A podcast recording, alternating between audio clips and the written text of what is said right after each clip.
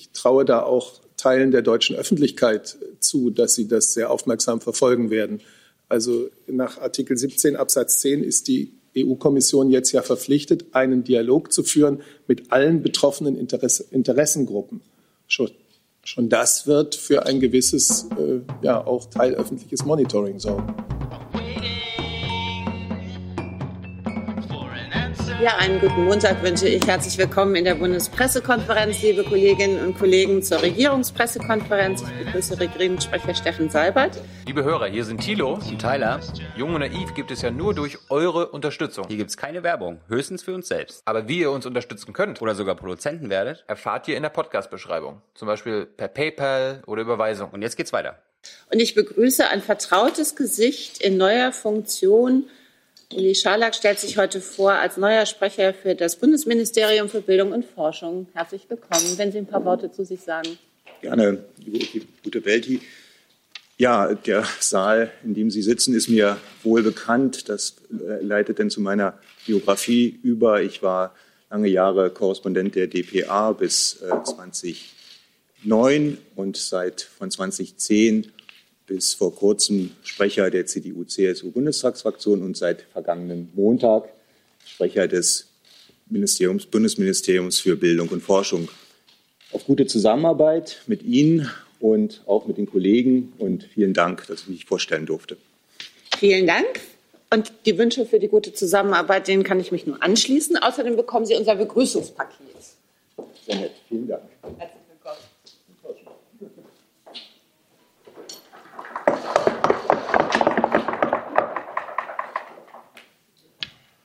Herr Seibert, irgendwas Aktives? Nein.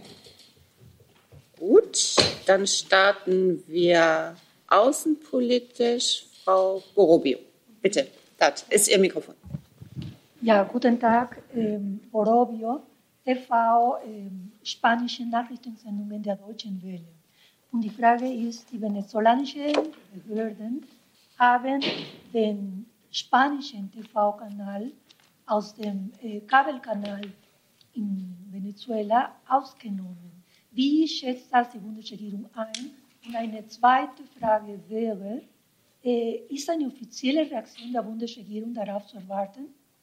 Ich glaube, am besten im Bild ist Frau Adebar. Ja, wir haben die Entscheidung gestern zur Kenntnis genommen, die Deutsche Welle in Venezuela aus dem Kabelkanal herauszunehmen. Und wir haben gestern auch schon gesagt, dass wir erwarten, dass diese Entscheidung, die eine sehr bedauerliche ist, rasch revidiert wird. Denn die Presse- und Meinungsfreiheit ist für diese Bundesregierung ein hohes Gut.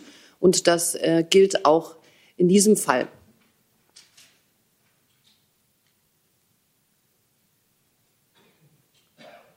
Zusatzfrage? Oder weitere Fragen zu diesem Thema? Herr Jessen, dazu? Wenn wir über die Situation Venezuela offener reden, dann würde ich dazu fragen, sonst melde ich mich dazu. Nee, können wir weiter fortsetzen? Okay, gut. Frage ans Auswärtige Amt. Herr Pompeo hat nochmal darauf hingewiesen, dass in Bezug auf Venezuela alle Optionen auf dem Tisch lägen, dass Maduro sich zurückziehen müsse. Und er hat gegebenenfalls auch Sanktionen gegenüber anderen Staaten, die derzeit noch die venezolanische Maduro-Regierung unterstützen, angekündigt, wie etwa Kuba. Wie beurteilt die Bundesregierung diese Situation? Ist das eine Verschärfung? Macht sie eine politische Lösung schwieriger? Wir arbeiten in der internationalen Kontaktgruppe mit der Europäischen Union eng zusammen. Und da sind auch Staaten Lateinamerikas vertreten. Wir treten ein für eine Deeskalation. Wir möchten nicht, dass dieser Konflikt sich weiter militarisiert. Da haben wir auch am Wochenende die Ankündigung von Maduro zur Aufrüstung der Milizenkorps gesehen, die wir mit großer Sorge sehen. Wir treten ein dafür, dass es zu freien, fairen und friedlichen Präsidentschaftswahlen kommt. Und das ist nach wie vor unsere Linie. Zusatz.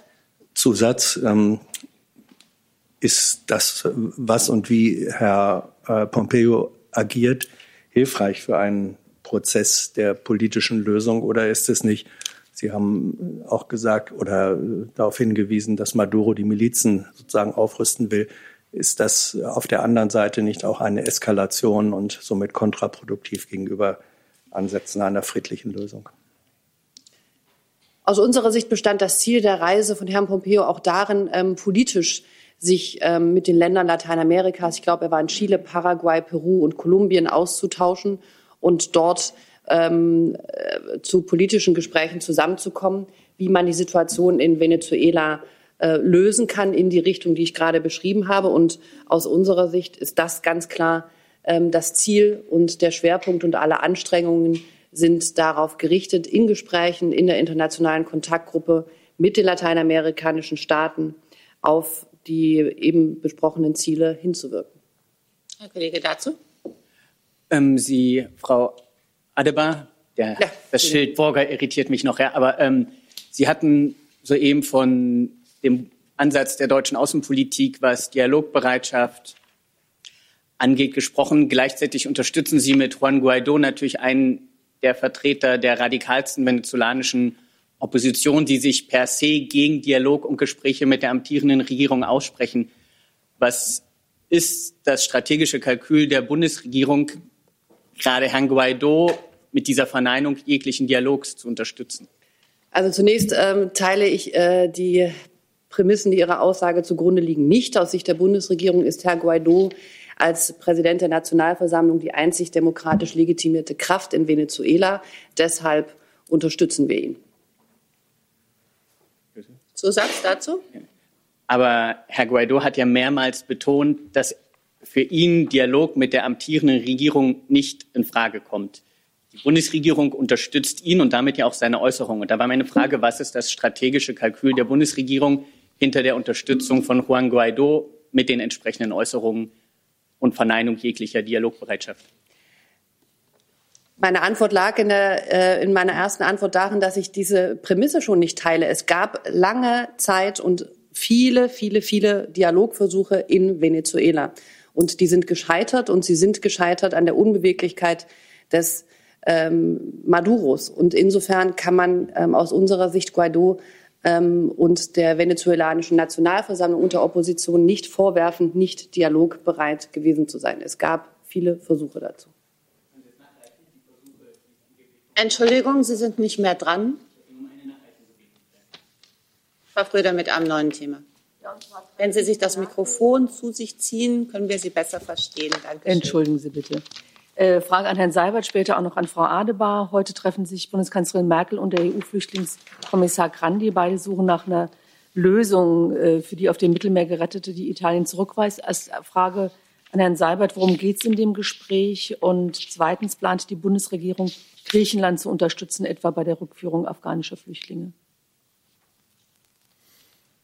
Also, Herr Grandi als hoher Flüchtlingskommissar der Vereinten Nationen ist ein ziemlich regelmäßiger Gesprächspartner der Bundeskanzlerin. Wir unterstützen seine Arbeit, und zwar an vielen Orten der Welt, mit starkem politischem Einsatz, auch mit finanziellen Mitteln, die wir zum Einsatz bringen können. Das betrifft beispielsweise die Situation in Libyen, das betrifft auch andere Teile der Welt, wo er als Flüchtlingskommissar für Flüchtlinge zuständig ist. Ich kann Ihnen jetzt nicht ein Thema nennen, das heute im Mittelpunkt des Gesprächs stehen wird. Die beiden werden kurz vor dem Gespräch ja auch noch Erklärungen zur Presse abgeben. Aber es ist das Gesamtbild der Arbeit des UN-Flüchtlingskommissars und das, was die Bundesregierung tun kann, um ihn zu unterstützen, das heute im Mittelpunkt steht. Okay, noch eine Nachfrage an Frau Adebar, bitte. Was sind Ihre Erkenntnisse? Wie läuft die Umsetzung des EU-Türkei-Abkommens in Griechenland und wie ist die Situation in den Flüchtlingslagern dort? Ich weiß nicht, ob andere noch was dazu sagen wollen. Ich kann auch dazu. Gut, also wenn Sie, das ist jetzt führt uns ein bisschen weg von dem Treffen mit Herrn Grandi, wenn Sie über das EU-Türkei-Flüchtlingsabkommen oder die Flüchtlingserklärung sprechen wollen, wir hatten ja nun gerade den 3. Jahrestag des Inkrafttretens dieses Abkommens. Und wir haben bei der Gelegenheit gesagt, warum das aus unserer Sicht und nach unserer festen Überzeugung ein richtiger und bis heute auch erfolgreicher Schritt ist. Die EU, die Türkei halten beide an diesem Abkommen fest. und wir setzen es auch weiterhin gemeinsam um. Der zentrale Gedanke dieser EU-Türkei-Erklärung war, Flüchtlinge, die in der Türkei sind, mit angemessenem Schutz und angemessener Versorgung auszustatten, ihnen Schutz zu gewährleisten und Perspektiven zu schaffen. Das ist der zentrale Gedanke, sodass sich für sie gar keine Veranlassung mehr ergibt, den lebensgefährlichen Weg über die Ägäis in die EU zu gehen. Das ist, wenn man sich die Zahlen anschaut, im Großen und Ganzen mit diesem Abkommen sehr überzeugend gelungen. Es gibt Schwächen des Abkommens, nicht der 1:1 Rückkehrmechanismus zwischen Griechenland und der Türkei funktioniert sicherlich nicht so, wie wir uns das heute vorstellen. Es ist aber aufgrund der europäischen Unterstützung für Flüchtlingsunterbringung in der Türkei sehr viel Geld in solche Projekte in der Türkei geflossen und fließt weiterhin. Es sind ja insgesamt 6 Milliarden von der EU dazu zur Verfügung gestellt worden.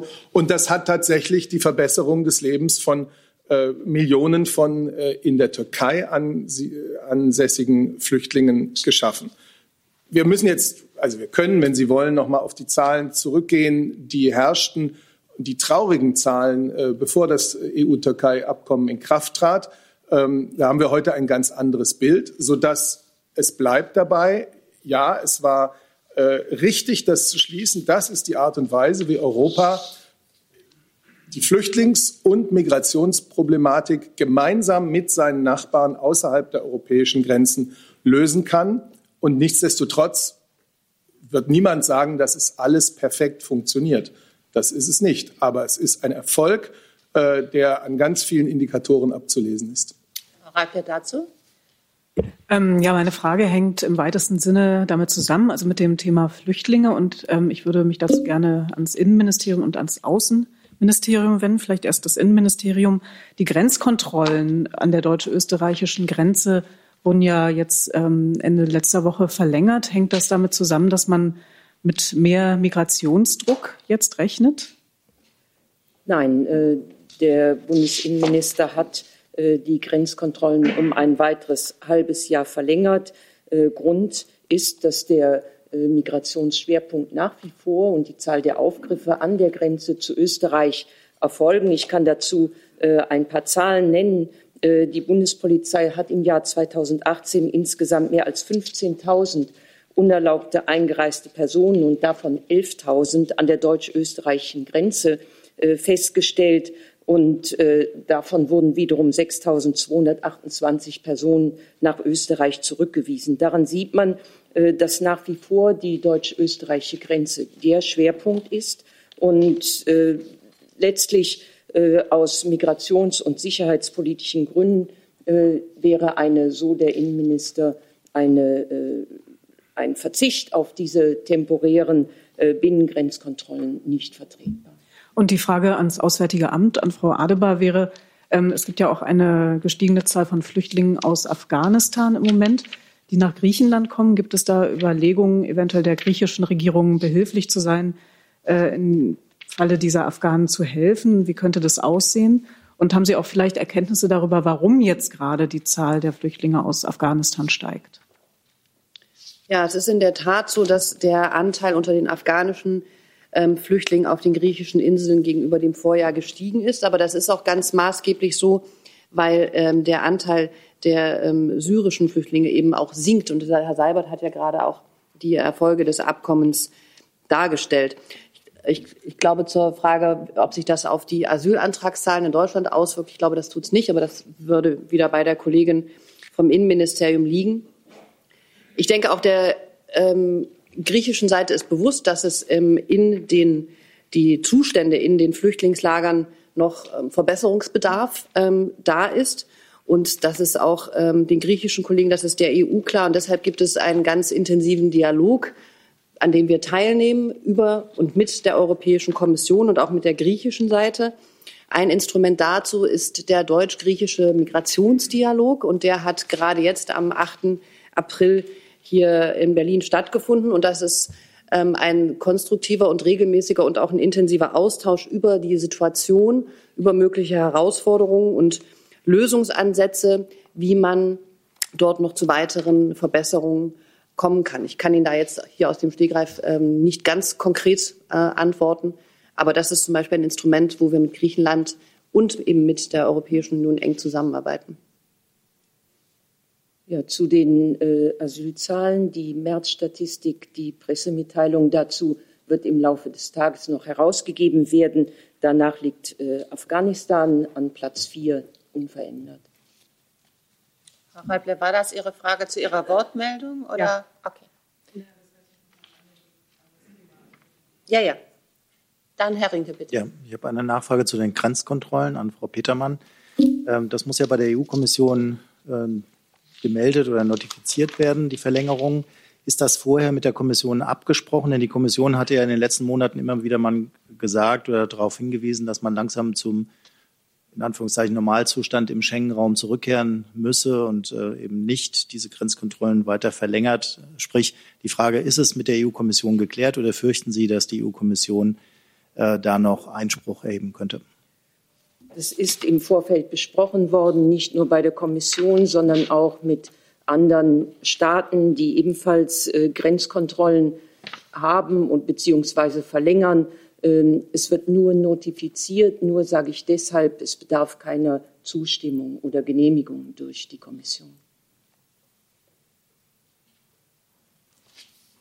Herr Neuhan mit einem neuen Thema, bitte.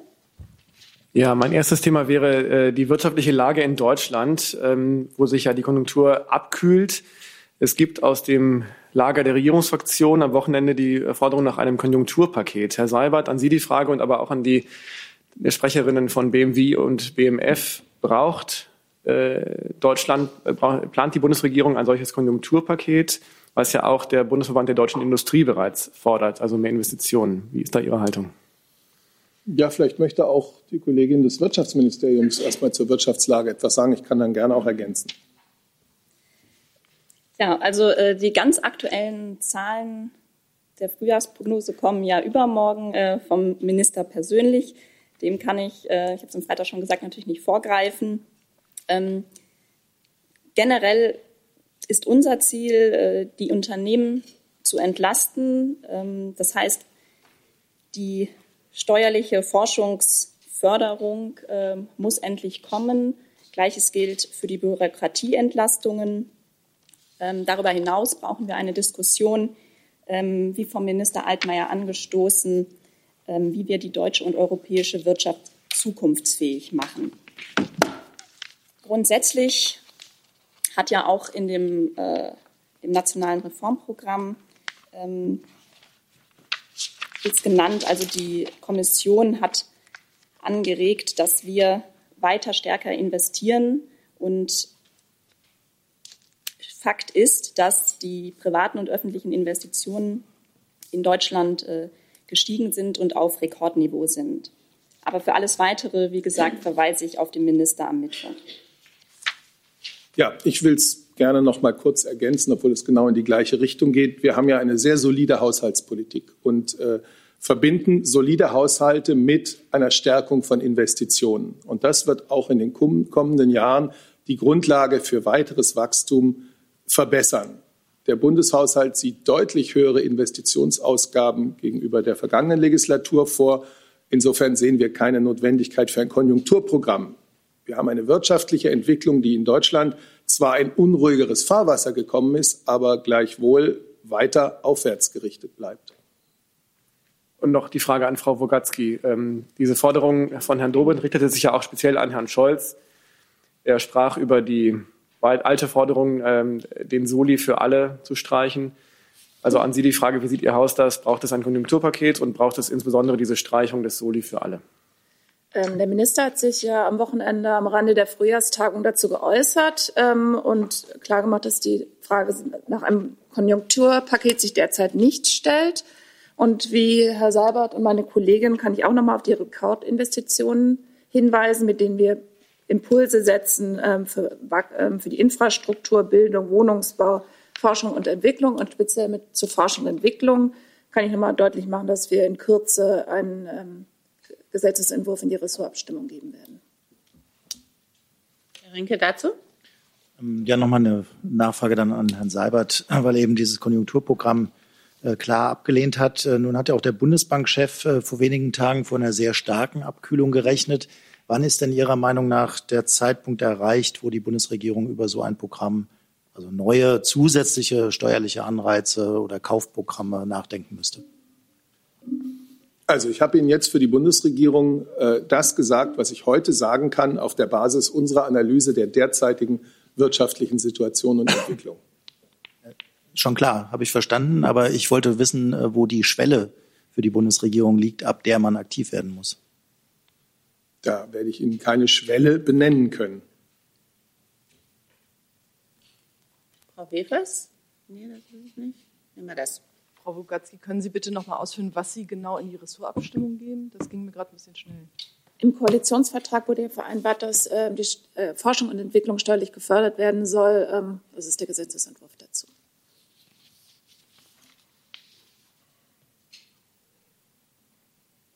Dann Frau Fröder mit einem neuen Thema, bitte. Ja, neues Thema zum Thema Uploadfilter. Herr Seibert, warum hat die Regierung so viel Wert darauf gelegt, dass es eine Protokollerklärung gibt? Woran lag es, dass das so schwer war, sich da zu einigen? Und in dieser Protokollerklärung heißt es, Ziel muss es sein, das Instrument Uploadfilter weitgehend unnötig zu machen. Heißt das, dass Uploadfilter letztlich auch für Deutschland nicht, dass Sie Uploadfilter für Deutschland nicht komplett ausschließen? Also ich weiß nicht, woher Sie wissen oder zu wissen glauben, dass es schwer gewesen sei. Wir haben in der heutigen Abstimmung des Rates dem Richtlinienvorschlag über das Urheberrecht zugestimmt, als Bundesregierung insgesamt in der Fassung des Trilogkompromisses aus dem Februar. Wir haben als Bundesregierung dabei eine Protokollerklärung abgegeben, in der wir ankündigen, im Rahmen der Entwicklung von Leitlinien auf europäischer Ebene, wie Artikel 17 angewandt werden soll, wollen wir uns für ein gemeinsames Verständnis einsetzen. Erstens, dass eine angemessene Vergütung der Kreativen gewährleistet bleibt. Das ist ja das wichtige Ziel dieser ganzen Urheberrechtsreform, dass Uploadfilter nach Möglichkeit verhindert werden und dass die Nutzerrechte, die Meinungsfreiheit, über die hier viel diskutiert worden ist, in dem Zusammenhang gewahrt bleibt. Nun streben wir an, eine unionsweite, europäische, einheitliche Umsetzung dieser Richtlinie, die eben gewährt, dass Upload-Plattformen auch in Zukunft frei, unzensiert als Kommunikationskanäle für die Zivilgesellschaft, für jeden Bürger zur Verfügung stehen. Das ist die Haltung. Und nun beginnt ein europäischer Prozess der Erarbeitung einer solchen einheitlichen Umsetzung. Nochmal die Nachfrage. Sie können also Uploadfilter letztlich für Deutschland nicht komplett ausschließen, durch dies weitgehend unnötig zu machen. Sie haben es eben mit anderen Worten auch nicht. Ich habe Ihnen gesagt, wofür wir uns einsetzen werden in diesem europäischen Beratungsprozess jetzt. Sie wissen, dass dieser Artikel 17, vormals Artikel 13, technologieneutral formuliert ist und kein bestimmtes Mittel nennt. Und wir werden uns in dem Sinne dieser Protokollerklärung, die, glaube ich, auch nachher oder heute noch auf der Webseite des Justizministeriums nachzulesen sein wird, für jeden in den Gesprächen einsetzen. Herr Decker, dazu? Neues Thema. Neues Thema, dann Frau Kollegin, bitte. Nicole Diekmann, ZDF. Dann noch mal eine Frage ans Justizministerium. Ihre Ministerin hatte ja im Vorfeld und auch nach der Entscheidung gesagt, es werde Ihrer Ansicht nach ohne Uploadfilter nicht gehen. Hat sie da ein bisschen vorgegriffen oder wie erklären Sie sich diese Äußerung, wenn jetzt auf dem Tisch liegt, man werde versuchen, diese Uploadfilter zu verhindern? Also zunächst kann ich mich an dem anschließen, was Herr Seibert auch gesagt hat, dass wir jetzt am Beginn eines Prozesses stehen. Und wir deutlich gemacht haben, mit welchem Ziel und welchem Willen wir in diesen Prozess reingehen. Und wie der am Ende dann aussehen wird, kann man noch nicht abschließend sagen. Richtig ist, dass es verschiedene Möglichkeiten gibt, die Richtlinie auszulegen. Das ist ja gerade der Unterschied zwischen Richtlinie und Verordnung, dass die nicht unmittelbar gilt, sondern dass man die umsetzen muss. Und da werden wir den Auslegungsspielraum voll ausschöpfen müssen. Und es sind einfach auch noch Faktoren offen, die jetzt noch nicht absehbar sind. Also wie konkret sehen Möglichkeiten aus, Lizenzen zu gewinnen? Welche Spielräume können wir wie ausnutzen?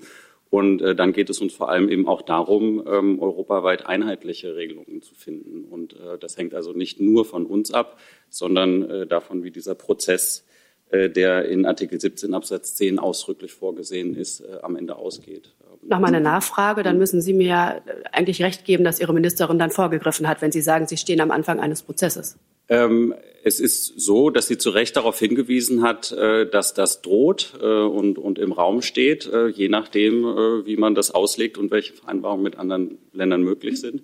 Insofern war das durchaus richtig, auf diese Gefahr hinzuweisen, dass es auf Uploadfilter hinauslaufen könnte. Herr Rinke?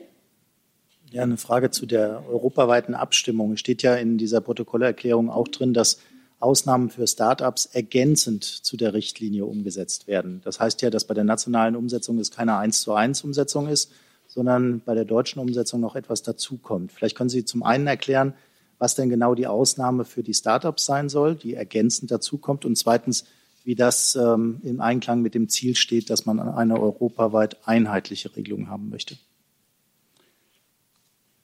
Also unabhängig von der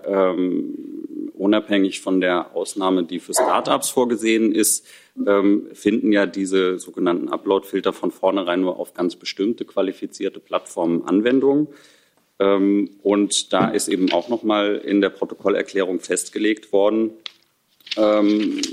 dass das vor allem auf die marktmächtigen Plattformen wie zum Beispiel YouTube oder Facebook zielt und andere schon von dieser Definition gar nicht betroffen sind. Prominentes Beispiel Wikipedia, bestimmte Blogs oder Foren, die also gar nicht darauf gerichtet sind, vor allem geschützte Inhalte zu verwerten. Also das ist der erste Ansatzpunkt. Und darüber hinaus, selbst bei Plattformen, die unter diese Definition fallen, gibt es eben noch die Regelung für Start-ups, diese Ausnahmeregelung, die an den Umsatz, die Nutzerzahlen und den Zeitraum von 3 Jahren anknüpfen. Ich will das nochmal vielleicht einmal betonen. Die Bundeskanzlerin hat auch in der Regierungsbefragung vergangene Woche darüber gesprochen. Es war nicht so, dass in Europa allgemein die Meinung herrschte, man solle Start-ups, so wie sie gerade definiert wurden, von der Regelung ausnehmen. Das war ein ganz starkes deutsches Anliegen, das wir Gott sei Dank in diesen schwierigen Kompromissverhandlungen auch durchsetzen konnten und das sich nun in dieser neuen Richtlinie auch wiederfindet. Darf ich nochmal nachfragen? Vielleicht habe ich es nicht klar genug gemacht hier. In der Protokollerklärung steht das Wort ergänzend. Das heißt ja zusätzlich zu dem, was als Richtlinie vereinbart wurde. Das heißt, dass in der nationalen deutschen Umsetzung etwas dazukommt, was offenbar bei anderen, zum Beispiel Frankreich, die keine Ausnahme für Start-ups haben wollten, nicht dazukommt. Und deswegen die Frage, wie das im Einklang steht mit dem Ziel, dass man eine europaweit einheitliche Umsetzung haben möchte. Also ich hatte es ehrlich gesagt nicht so verstanden. Ich hatte es, wie erklärt, so verstanden, dass bestimmte schon gar nicht unter die Definition fallen und ergänzend aber auch solche ausgenommen werden sollen, die zwar unter die Definition fallen, aber eben unter die Start-ups-Regelung fallen, wegen bestimmten Umsatz. Höhen, Nutzerzahlen und weil sie noch nicht länger als 3 Jahre am Markt sind. Okay, ich will es ja nur verstehen. Also dann kommt ergänzend nicht in der nationalen Umsetzung noch etwas dazu, ein besonderes deutsches Anliegen, sondern zu diesem speziellen Punkt nicht. Umgekehrt liegt es in der Natur der Sache einer Richtlinie, dass es eben kein unmittelbar geltender Rechtsakt ist, der einheitlich in ganz Europa gilt, sondern dass da nationale Umsetzungsspielräume bestehen, die natürlich nach Möglichkeit vermieden werden sollen, dass es da zu einer Zersplitterung kommt. Aber ganz vermeiden lässt es sich eben auch nicht. Frau Reible? Inwieweit war denn jetzt diese Protokollerklärung notwendig, um Uploadfilter weitgehend zu verhindern? Also erhöht sie die Chancen, dass jetzt keine Uploadfilter kommen werden oder weitgehend keine? Also aus 2 Gründen war das wichtig. Einerseits den bestehenden Umsetzungsspielraum, dass da ein klares Bekenntnis dazu stattfindet, wie der ausgefüllt werden soll. Und zweitens steht eben dieser Prozess der Europäischen Kommission aus. Und auch da hat die Bundesregierung sich jetzt festgelegt, in welcher Form und mit welchem Inhalt und mit welchem Ziel sie sich in diesen Prozess einbringen will. Und beides war ohne diese Protokollerklärung eben noch offen. Und das liegt jetzt fest. Herr Jessen dazu? Da Sie nochmal Start-ups und kleine Unternehmen erwähnt haben, das Problem besteht ja darin, wenn diese ihre Inhalte auf den großen Plattformen hochladen, was in der Regel sehr häufig der Fall ist, dann fallen sie eben doch genau unter diese Regelung. Also man darf das, glaube ich, nicht falsch verstehen. Die Frage, die ich habe, die Protokollerklärung oder Protokollnotiz ist eine Absichtserklärung. Wird es ein Monitoring geben, um zu überprüfen, wenn ja, wie sieht es aus, ob eine Balance da ist zwischen dem Schutz der Urheberrechte und einer Einschränkung der Publikationsfreiheit und der Zugänglichkeit? Und wenn ja, wie sieht dieses Monitoring aus? Also das muss, also die Aspekte, die Sie genannt haben, muss für uns der Maßstab sein, mit dem wir einerseits den europäischen Prozess begleiten, andererseits die Umsetzung begleiten und genauso klar ist, sollten sich da irgendwelche Schwierigkeiten ergeben oder sollte sich Sorge als berechtigt erweisen, dass es eben doch zu Einschränkungen der Meinungsfreiheit kommt, die nicht beabsichtigt waren, dann muss man sich auf europäischer Ebene einsetzen, das so schnell wie möglich abzustellen. Und das ist auch in der Protokollerklärung ausdrücklich festgehalten. In diesem Fall wird die Bundesregierung darauf hinwirken, dass die festgestellten Defizite des EU-Urheberrechts korrigiert werden. Aber das ist eine Auffanglösung. Also wir wollen jetzt erstmal den Prozess, der läuft und ansteht, so gestalten, dass es nicht zu einer Einschränkung der Meinungsfreiheit kommt und insbesondere nicht zu einem Blockieren von Uploads, die zulässig sind. Das soll verhindert werden. Kurzer Zusatz bitte. Es gibt aber, verstehe ich richtig, keine Art von Monitoring, Verabredung, wie man sie an anderer Gelegenheit, zum Beispiel Koalitionsverträgen hat, dass man sagt, wir überprüfen nach 1 oder 2 Jahren, wie es sich damit verhält. Das gibt es nicht. Ich glaube, müsste es nochmal nachgucken, dass in der Richtlinie Evaluierungen vorgesehen sind. Ich glaube auch, aber ich könnte es jetzt nicht anhand irgendeiner Textzeile belegen. Aber gegebenenfalls bitte ich um Nachlieferung. Das ist jetzt ja, wenn ich das sagen darf, ich traue da auch Teilen der deutschen Öffentlichkeit zu, dass sie das sehr aufmerksam verfolgen werden.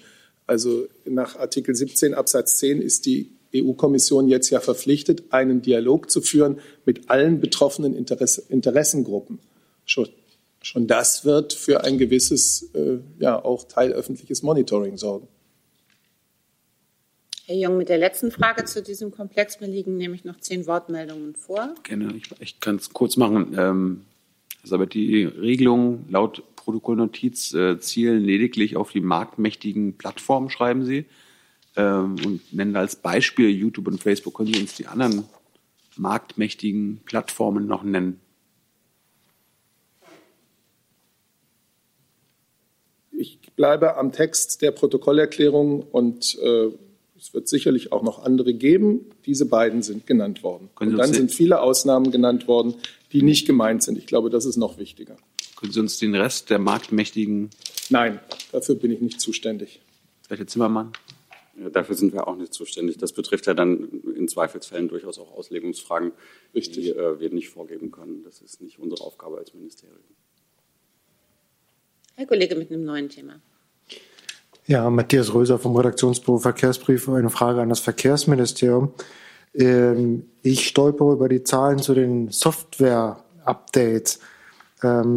Es ist ja nun bekannt, dass von den 5,3 Millionen Fahrzeugen der ersten Software-Update-Tranche 4,1 Millionen bereits umgerüstet sind.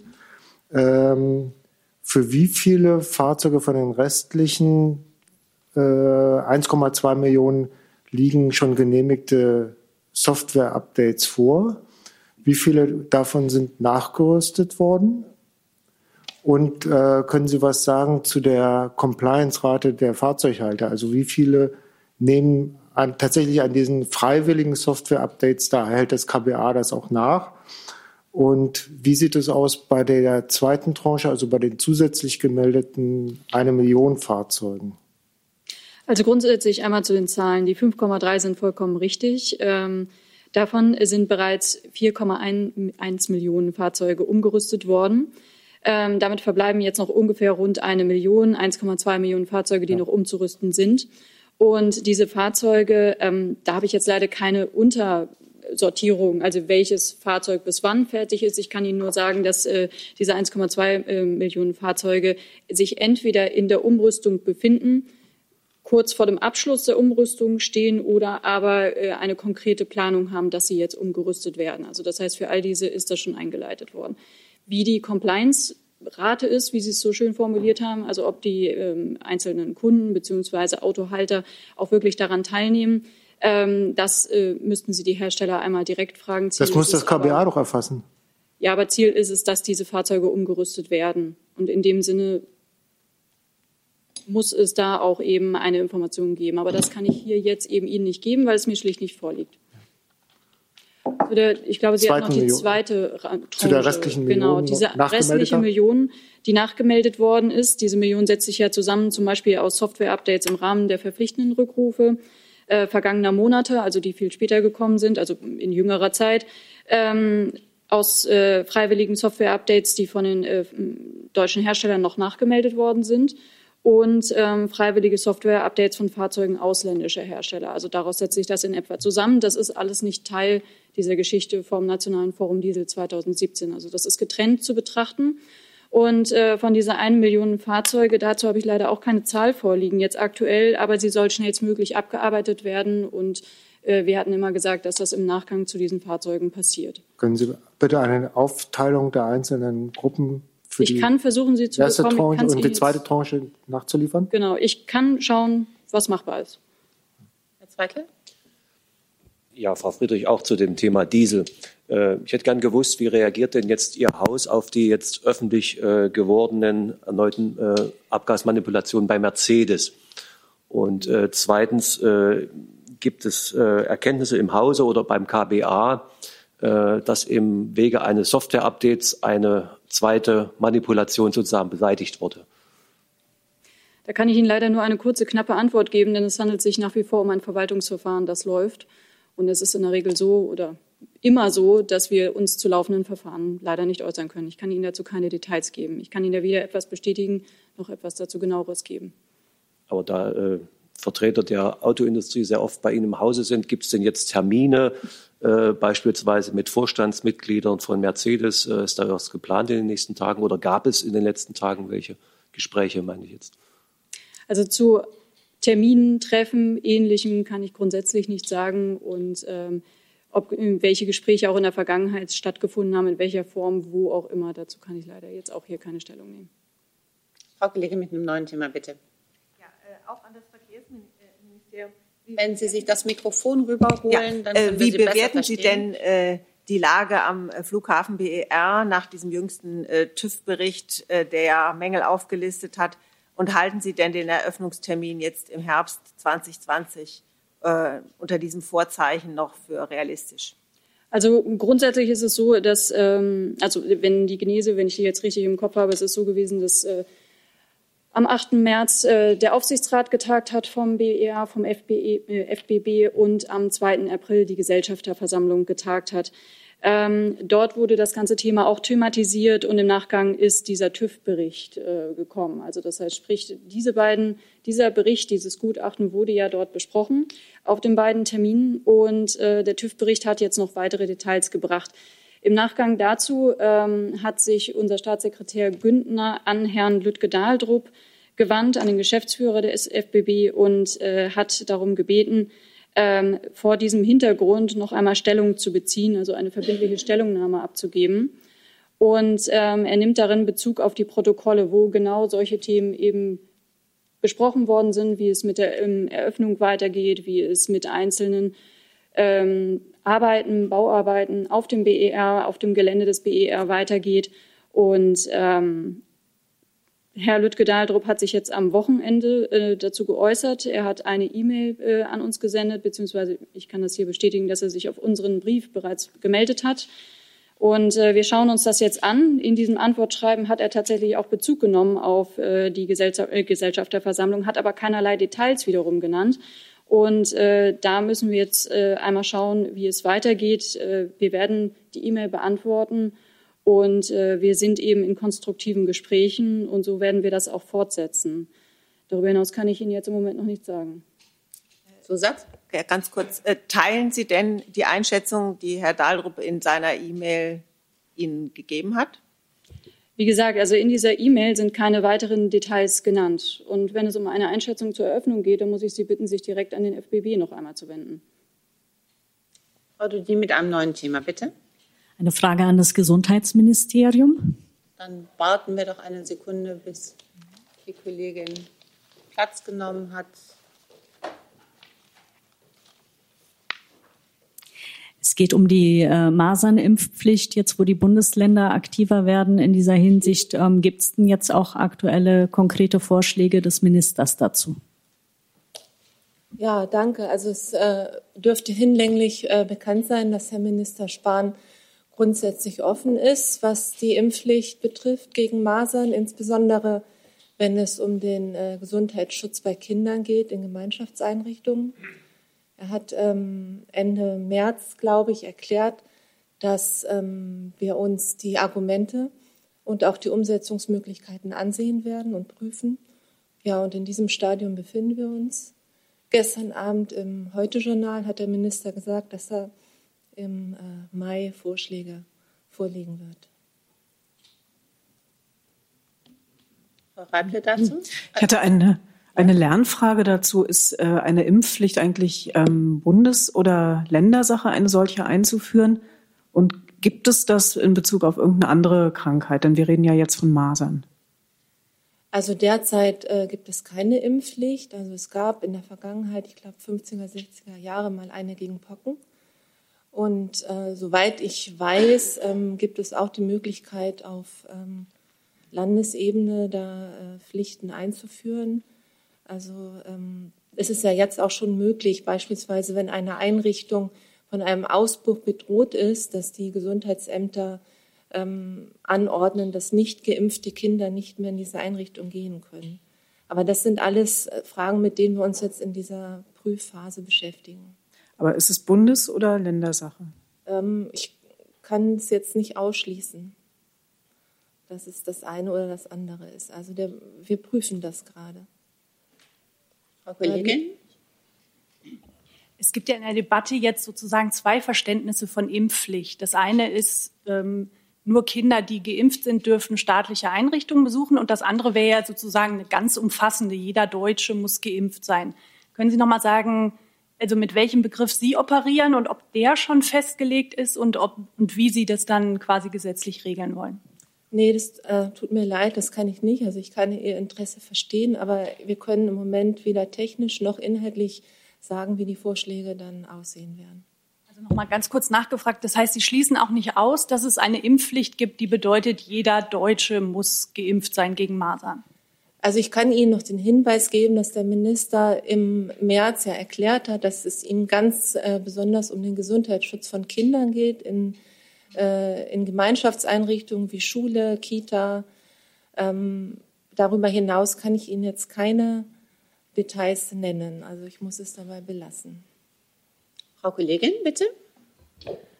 Wo sehen Sie denn die verfassungsrechtlichen Herausforderungen bei dem Thema und wie glauben Sie, die bewältigen zu können auch? Das sind, also ich kann mich da leider nur wiederholen, das sind Fragen, mit denen wir uns jetzt beschäftigen. Ich kann Ihnen dazu jetzt noch nichts sagen. Frau Kollegin. Gibt es Überlegungen, dass die Impfpflicht möglicherweise ausgeweitet wird auf Krankheiten wie Mumps und Röteln?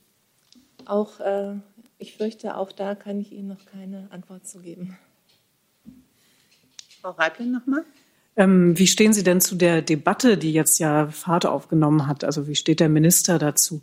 Es gibt ja auch Länder, Bundesländer, die diese Impfpflicht nicht einführen wollen. Also wie stehen Sie dazu? Also der Minister hat die Debatte ausdrücklich begrüßt.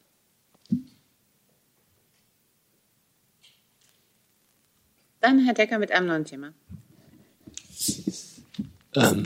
Seibert, es gibt jetzt eine erste Entscheidung des Verwaltungsgerichts Berlin in Sachen Böhmermann, wonach Sie auskunftspflichtig sind. Können Sie uns dazu etwas sagen? Können Sie uns etwas sagen zu der Frage, wie Sie damals zu dieser Äußerung gekommen sind, bewusst verletzend? wie Sie sich zu dem jetzt laufenden Verfahren stellen und ob Sie es für möglich halten, dass Sie jetzt eine Unterlassungserklärung abgeben. Also gut, dass Sie das fragen, weil da auch in der Berichterstattung und im Verständnis mancher Menschen einiges durcheinander geht. Es gibt zwei anhängige Verfahren. Das eine ist das Verfahren des Herrn Böhmermann. Da steht die mündliche Verhandlung morgen an. Das ist ein anhängiges Verfahren und aus ganz grundsätzlichen Überlegungen nehme ich zu anhängigen Verfahren hier nicht Stellung. Das andere, und davon zu trennen, ist ein Verfahren des Tagesspiegels zu verschiedenen Auskünften, die er vom Bundeskanzleramt einfordert, über das gerichtliche Verfahren in Sachen Böhmermann und über den vorgerichtlichen Schriftwechsel. Und da ist, darauf spielen Sie an, ein Beschluss ergangen. Der ist noch nicht rechtskräftig. Das weitere Vorgehen des Bundeskanzleramtes in dieser Sache wird momentan geprüft. Also ist auch das ein anhängiges Verfahren und deswegen nehme ich auch dazu hier keine Stellung. Weitere Nachfragen sinnlos, oder? Ja, ich fürchte schon.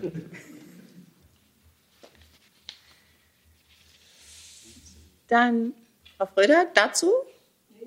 Neues Thema, genau, wollte ich nämlich gerade sagen. Frage an Frau Jäger. Und zwar geht es um Erfassungsfehler bei der Zählung von Arbeitslosen. Der Bundesrechnungshof hat Ende Februar festgestellt, dass 115.000 Arbeitslose nicht als solche erfasst worden sind. Erste Frage, wie konnte es dazu kommen? Was wird sich jetzt ändern? Welche Maßnahmen ergreifen Sie? Vielen Dank für die Frage. Es liegt eine vorläufige Prüfungsmitteilung des Bundesrechnungshofs vor zur Stellungnahme. Derzeit befinden wir uns im sogenannten kontradiktorischen Verfahren, was bedeutet, dass ich mich leider nicht zu Inhalten oder Positionen äußern kann. Ich bitte da um Ihr Verständnis. Falls Sie weitere Fragen haben, möchte ich Sie bitten, sich an die BA zu wenden. Danke. Frau Kollegin mit einem neuen Thema. Ja, das richtet sich wahrscheinlich zum Teil an das Verteidigungsministerium wegen Sophia als auch an das Außenministerium. Ich wüsste gerne, wie hat sich durch das Vorrücken der Truppen von General Haftar in Libyen die Zahl der Schleuserschiffe, die von Libyen ablegen, entwickelt? Was wissen Sie über die Situation der Migranten, die in Internierungslagern in Libyen festgehalten werden, auch unweit der sich bewegenden Front? Angeblich werden einige da auch zu Hilfsdiensten von den Truppen rekrutiert und gezwungen. Welche Überlegungen gibt es, zu Ihren Gunsten etwas zu unternehmen, sie vielleicht aus diesem Kriegsgebiet herauszubringen? Sind UN-Helfer noch vor Ort? Ich kann gerne was zur Nachfrage mit Sophia sagen, zur Beteiligung der Bundeswehr. Am 27.03. wurde ja das EU-Mandat für Sophia technisch verlängert. Inhaltlich wurde es nicht verändert, jedoch wurde die Beteiligung mit seegehenden Einheiten vorübergehend ausgesetzt. Die Überwachung des Seegebietes zur Bekämpfung des Schleuserwesens wird ab sofort ausschließlich aus der Luft stattfinden. Ziel der Mission bleibt die Bekämpfung des kriminellen Schleuserwesens im zentralen Mittelmeer sowie die Ausbildung der libyschen Küstenwache. Und Deutschland wird sich weiterhin auch mit Personal in den Hauptquartieren zur Planung und Führung der Operation beteiligen. Entschuldigung, das war mir alles bekannt. Ich wollte nur wissen, was, da man sich ja nur noch aus der Luft darum kümmert, was da für Erkenntnisse gewonnen worden sind in den letzten Tagen. Aus operativer Sicht des Verteidigungsministeriums kann ich Ihnen keinen neuen Stand geben.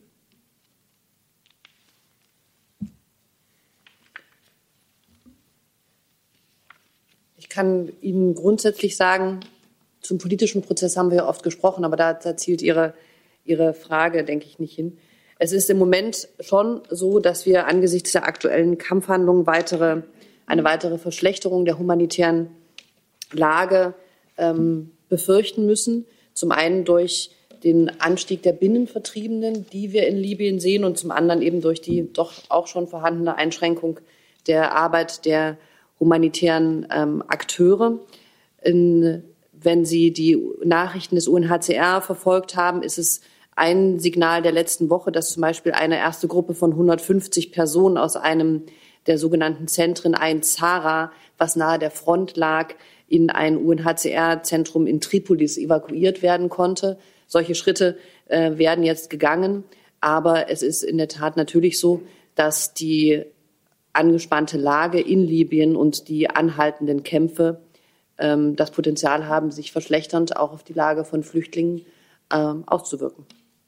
Und das wird sicherlich auch Thema des Gesprächs der Bundeskanzlerin mit dem Flüchtlingskommissar heute sein, eine Einschätzung zu bekommen über die Auswirkungen der jüngsten Ereignisse, militärischen Ereignisse auf die Situation der Flüchtlinge.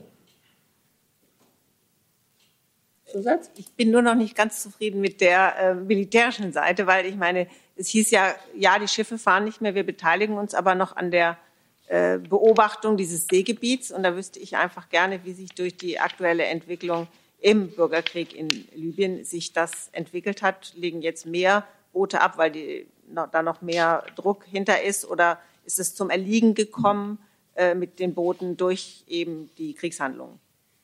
Ich kann ja hier nur für den deutschen Anteil sprechen und da sind wir mit Personal in dem Hauptquartier vor Ort. Ihre Frage würde ich eher in diese Richtung deuten, dass Sie sich bitte an das Hauptquartier wenden, weil das ist dann eine Gesamtbetrachtung, die Ihnen dort gegeben werden kann. Frau Reibler, hatten Sie noch eine Frage? Hat sich erledigt. Dann Herr Jung, bitte. Herr Seibert, Frau Adebar, gibt es eine Stellungnahme zum Internationalen Strafgerichtshof, der bekannt gegeben hat, dass man nicht gegen die USA, Afghanistan und die Taliban wegen Kriegsverbrechen und Menschenrechtsverletzungen in Afghanistan ermitteln werde? Können Sie noch mal die Frage wiederholen? Ich habe es akustisch nicht ganz verstanden. Am Samstag hat der Internationale Strafgerichtshof bekannt gegeben, dass man keine Ermittlungen wegen Kriegsverbrechen und Menschenrechtsverletzungen in Afghanistan gegen die USA, Taliban und die afghanische Streitkräfte ermitteln werde. Also es gibt kein Verfahren. Ermittlungen. Ich habe es nicht gesehen. Ich weiß auch nicht, auf welchem Stadium oder von wem diese Erklärung herausgegeben wurde. Melde ich mich gerne danach. Und wie bewerten Sie die Drohungen gegen die ICC-Chefanklägerin, die heißt ja Frau Bensouda? Die USA hatte ihr sogar die Einreise in die USA verweigert. Wie bewerten Sie das? Dazu habe ich hier in der RegPK ausführlich Stellung genommen. Ich glaube, es ist 2 Wochen her. Können Sie gerne nachlesen. Frau Fröder mit einem neuen Thema. Ja, nochmal zu der AfD. Und auch in diesem Jahr wollen einige Abgeordnete der AfD auf die Krim reisen, um an einem internationalen Wirtschaftsforum in Jalta teilzunehmen. Die ukrainische Botschaft soll deshalb eine Verbalnote ans Auswärtige Amt geschickt haben. Frage an Frau Adebar und an Herrn Seibert. Wie viel Kenntnis hat man von diesen Aktivitäten und wie stehen Auswärtiges Amt und Regierung dazu? Muss ich checken mit der Verbalnote? Kann ich nicht beantworten im Moment. Okay. Ja, alles klar, danke. Herr Kollege mit einem neuen Thema. Ja, meine Frage geht ebenfalls ans AA. Aus welchen Verpflichtungen und Beweggründen heraus übernimmt die Bundesrepublik Deutschland die gesamten Planungskosten für den Bau des US-Militärkrankenhauses in Ramstein in Höhe von über 150 Millionen Euro? Dazu kann ich Ihnen, mir ist das nicht so bekannt, ich kann Ihnen dazu von hier aus keine Stellung geben. Zusatz? Zusatz hätte ich allgemein Nachfrage, weil es war das Bundesfinanzministerium, das mich darauf verwiesen hat, dass in Fragen von Kostenübernahmen bei US-Stützpunkten das Auswärtige Amt der Ansprechpartner ist. Ich habe es jetzt richtig verstanden, dass das AA sich doch nicht zuständig fühlt für diesen Themenkomplex. Nein, das habe ich nicht gesagt. Wenn ich etwas nachreichen kann zu dem Thema, dann will ich es gerne nachreichen. Ich kann Ihnen jetzt hier nur heute gerade dazu nichts sagen. Okay. Wobei die Nachreichung mir schon letzten Montag versprochen wurde, aber ich warte geduldig. Von unten, okay.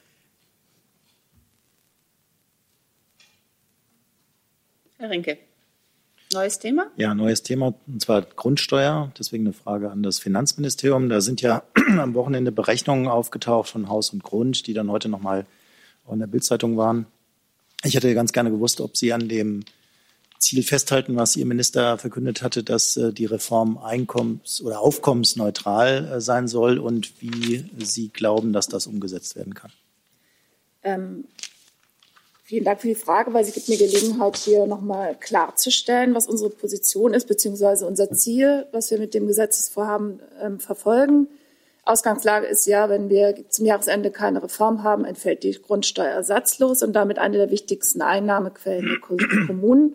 Unser klares Ziel ist es, dass das derzeitige Aufkommen der Kommunen von 1,8 Milliarden erhalten bleibt. Maßgabe ist also, dass das Grundsteueraufkommen insgesamt aufkommensneutral ausgestaltet wird. Und angesichts der heutigen Berichterstattung können wir nur davor warnen, die Grundsteuerreform auf Basis von Berechnungen zu beurteilen, die von Lobbyisten stammen, um die Öffentlichkeit zu täuschen, die überall erwarteten, von Bürgermeistern schon allerorts angekündigten Hebesätze bewusst unterschlagen. Es ist ja so, dass die Hebesätze auch heute schon der maßgebliche Faktor sind, mit dem die Grundsteuer variabel ausgestaltet wird. Die ganzen Wertsteigerungen, die bisher ja nicht über die Bemessungsgrundlage erfolgt sind, sind im Laufe der Jahre ja schon über die Hebesätze erfolgt. Und mit seriösen Berechnungen hat das nichts zu tun, was da in der Öffentlichkeit derzeit kursiert. Zusatz? Nichtsdestotrotz ist es nicht so, dass letztlich das Finanzministerium oder Ihr Minister gar nicht versprechen kann, dass es aufkommensneutral ist, weil das an der Entscheidung von doch ziemlich vielen Bürgermeistern in Deutschland hängt, von denen einige möglicherweise die Grundsteuer ja dazu nutzen, die Einnahmen ihrer Kommunen zu erhöhen. Richtig ist, dass die Kommunen über die Hebesätze einen maßgeblichen Hebel in der Hand halten. Dass die Bundesregierung versucht, der Wertsteigerung, die ja zwangsläufig erfolgt, weil die letzte Bewertung ja 1935 bzw. 1964 erfolgt ist und über die Jahre ja nichts angepasst wurde wertmäßig, gibt es eine Wertsteigerung aufgrund der Rechtsprechung des Bundesverfassungsgerichts, die eine wertreelle Bewertung gefordert hat. Die Bundesregierung selbst hat einen Hebel gewählt, nämlich die sogenannte Steuermesszahl. Die wird drastisch gesenkt, damit die Wertsteigerung ausgeglichen werden kann. Das ist der erste Schritt. Und im zweiten Schritt kommen tatsächlich dann die kommunalen Hebesätze zu tragen. Und wir sind sehr zuversichtlich, dass die Kommunen dieses Mittel nutzen werden, damit sie insgesamt auskommensneutral die Grundsteuern in ihrer Region ausgestalten werden. Frau Wefers, dazu bitte. Sie haben ja jetzt sehr drastisch geantwortet auf diese Berechnung von Haus und Grund, die ja wahrscheinlich doch auch Grundlagen genommen hat, die nicht ganz unrealistisch sind, wenn man davon ausgeht, dass die Hebesätze nicht gesenkt werden. Was mir jetzt nicht klar geworden ist, können Sie irgendwie sicherstellen, dass die Hebesätze gesenkt werden? Sonst wäre ja Ihre Aussage genauso vage eigentlich. Es liegt in der Hand der Kommunen. Wir können seitens des Bundes die Kommunen nicht zwingen, aber wir sind sehr zuversichtlich, dass die Kommunen die Grundsteuerreform nicht nutzen, um durch gleichbleibende Hebesätze ein Mehr an Grundsteuern anzunehmen. Aber mehr als Zuversicht können Sie hier nicht? An dieser Stelle kann ich hier nicht in Details gehen, was Besprechungen angeht, die schon stattgefunden haben. Herr Rinke, noch mal kurz dazu und dann habe ich noch zwei weitere Wortmeldungen. Eine kurze Nachfrage, gerade was Gemeinden über 600.000 Einwohner angeht. Da gibt es ja auch Kritik, dass dieser Zuschlag, der dafür vorgesehen ist vom Finanzministerium, nun fördernd auf den schnelleren Anstieg von Mieten zielt. Das heißt, nicht so gedacht ist, aber auf jeden Fall so wirken wird, dass die Mieten in den Großstädten noch schneller steigen, als sie bisher schon steigen. Was sagen Sie zu diesem Vorwurf? Sie spielen an auf den sogenannten Metropolzuschlag. Es ist richtig, dass für ganz große Städte über 600.000 Euro vorgesehen ist, dass es in besonders teuren Wohnlagen nochmal einen Zuschlag geben soll, der dazu dient, die ganze Bandbreite, die man mit den Mietniveaustufen erreichen kann, nicht abgedeckt ist und wir dann wieder in einem Widerspruch zum Bundesverfassungsgericht uns stellen, wenn wir nicht sicherstellen, dass in großen Metropolen mit einer ganz großen Bandbreite die Bemessungsgrundlage nicht wertgerecht erfolgen kann. Meine Frage zielt da, ob Sie nicht Sorge haben, dass das mietpreissteigernd wirkt. Da kann ich nur wiederholen, was ich bereits gesagt habe. Unser Ziel ist, dass es aufkommensneutral erfolgen wird. Dass es Schwankungen hier und da geben wird, können wir nicht ausschließen. Herr Neuherr mit einem neuen Thema. Ja, mir geht es um das geordnete Rückkehrgesetz, Frau Petermann. Da ist ja mittlerweile, dürften die Stellungnahmen der Länder bei Ihnen alle eingetroffen sein. Vor allem die CDU-geführten Justizminister warnen ja mit sehr deutlichen Worten vor den Regelungen zum Ausreisegewahrsam. Haben Sie vor, diese Warnungen und diese Kommentare insofern ernst zu nehmen, als sie den Gesetzentwurf ändern wollen. Und gehen Sie weiterhin davon aus, dass dieser Gesetzentwurf am Mittwoch im Kabinett beschlossen werden soll? Die Frist zur Stellungnahme läuft noch heute den gesamten Tag. Soweit dazu, sowohl von den Ressorts wie auch von den zu beteiligenden Ländern. Nach wie vor gehen wir davon aus, dass das Gesetz am Mittwoch dem Kabinett vorgelegt und auch dort beschlossen wird. Kurze Nachfrage. Also es gibt ja schon diverse Antworten aus den Ländern, die bereits vorliegen, die ja auch am Freitag hat ja die Länderjustizministerkonferenz in einem Unterausschuss etwas beschlossen dazu. Haben Sie vor, diese Warnungen ernst zu nehmen, insofern als dass Sie den Gesetzentwurf nochmal ändern wollen? Ich kann Ihnen im Augenblick dazu keine Auskunft erteilen, weil ich den Gesamtstand auch nicht kenne. Wie gesagt, die Stellungnahmen sind noch nicht alle eingegangen. Im Übrigen kann ich verweisen auf das, was mein Kollege am Freitag hier in der Regierungspressekonferenz schon gesagt hat, dass selbst die Ministerpräsidenten sich Ende des vergangenen Jahres dafür ausgesprochen hatten, bestimmte Verschärfungen vorzunehmen, gerade was die Nutzung von Haftanstalten angeht. Und alles Weitere werden wir sehen nach Ende der Frist zur Stellungnahme und am Mittwoch nach dem Kabinett. Hey Leute, Jung und Naiv gibt es ja nur durch eure Unterstützung. Ihr könnt uns per PayPal unterstützen oder per Banküberweisung, wie ihr wollt. Ab 20 Euro werdet ihr Produzenten im Abspann einer jeden Folge und einer jeden Regierungspressekonferenz. Danke vorab. Frau Kollegin, nochmal bitte mit einem neuen Thema. Ich mache es auch ganz kurz. Eine Frage an das Umweltministerium. Die Kanzlerin hat am Wochenende in ihrem Podcast gesagt, man wolle bis Ende des Jahres entscheiden, ob sektorweise CO2 gespart wird oder ob man das Thema CO2-Bepreisung, wie sie sagte, insgesamt noch stärker in den Fokus rückt. Jetzt wüsste ich gerne, kann das eine Alternative sein, ein sektorübergreifender CO2-Preis als Ersatz für die Sektorziele aus dem Klimaschutzplan? Wäre das aus Ihrer Sicht auch ein gangbarer, sinnvoller Weg? Ja, die Ministerin Schulze hat sich am Wochenende auch dazu geäußert. Und zwar hat sie gesagt, es ist auch interessant zu sehen, wie schnell mit einem Mal Instrumente wie ein CO2-Preis vom Teufelszeug zum Allheilmittel werden. Aus unserer Sicht ist es keines von beiden. Also wir sehen das nicht als Alternative. Wir begrüßen, dass es eine Debatte gibt über das Thema CO2-Bepreisung.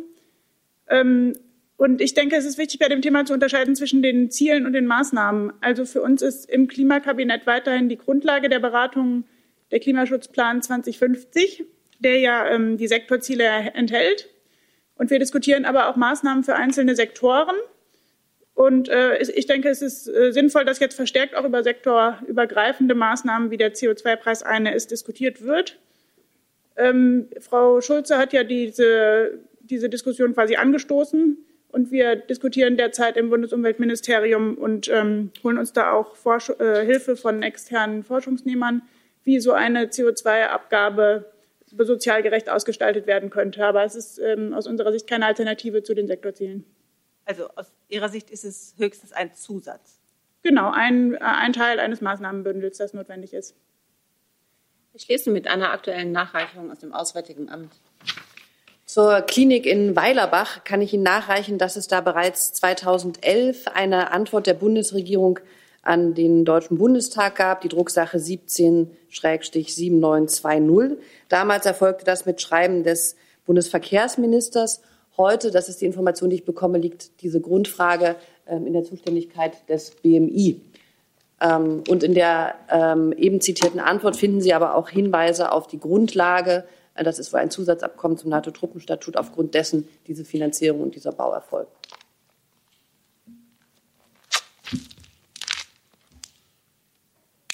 Dann sage ich Dankeschön.